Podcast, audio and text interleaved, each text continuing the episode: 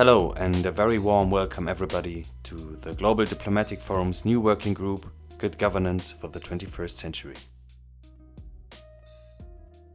As participants in the Young Diplomats Forum, Robert and I have been lucky enough to meet numerous people from all around the world.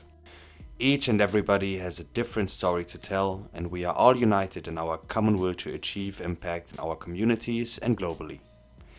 YDF alumni and the GDF network in general are spread all around the globe. And many of our dear friends do engage in voluntary activities or professionally work in thematic areas that have a direct connection to the very broad topic of governance. Good governance is a term that is widely known but not quite as precisely understood. While in business the term corporate governance is broadly defined as the collection of mechanisms, processes, and relations by which corporations are controlled and operated, there is much more to it than we can see at first sight. Governance is a structural element. The principles identify how rights and responsibilities are distributed in a corporation.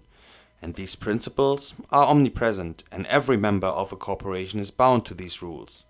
The board of directors, managers, shareholders, regulators, and stakeholders. In business, governance can be measured, even though not easily.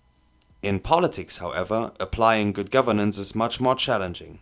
The level of good governance applied by a government, for instance, cannot easily be measured.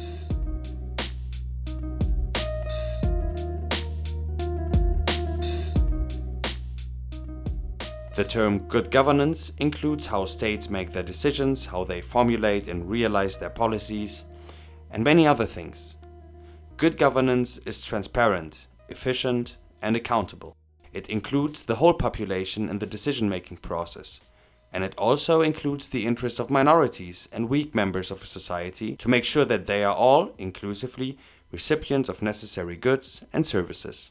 Now, even though the general concept sounds very logical, it is really hard to grasp.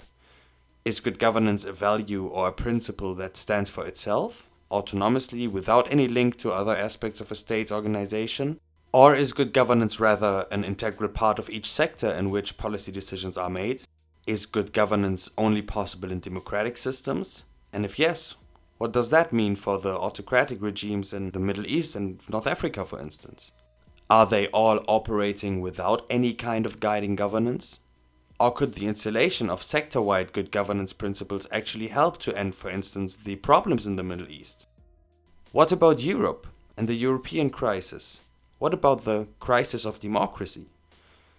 Is the declining belief in the supranational framework a consequence of a lack of the application of good governance principles? We are going to address all these questions in this monthly series. We will discuss to what extent the lack of good governance contributes to the poor performances in relevant political and economic domains, and how the big challenges of our time are related to a lack of good governance. This is to show that good governance is more than a means to itself. It is a requirement for success, sustainability, and growth, both on a political and an economic level. We are going to address the plethora of challenges the world is facing right now by talking to our YDF, GDF alumni, and also to experts who have a say in good governance related issues. To a certain extent, this project has an open end. It is up to us to shape it the way we want it to, and up to you to contribute. So we are very much looking forward to working with you on topics that affect us all. Thank you very much for listening and for being with us today.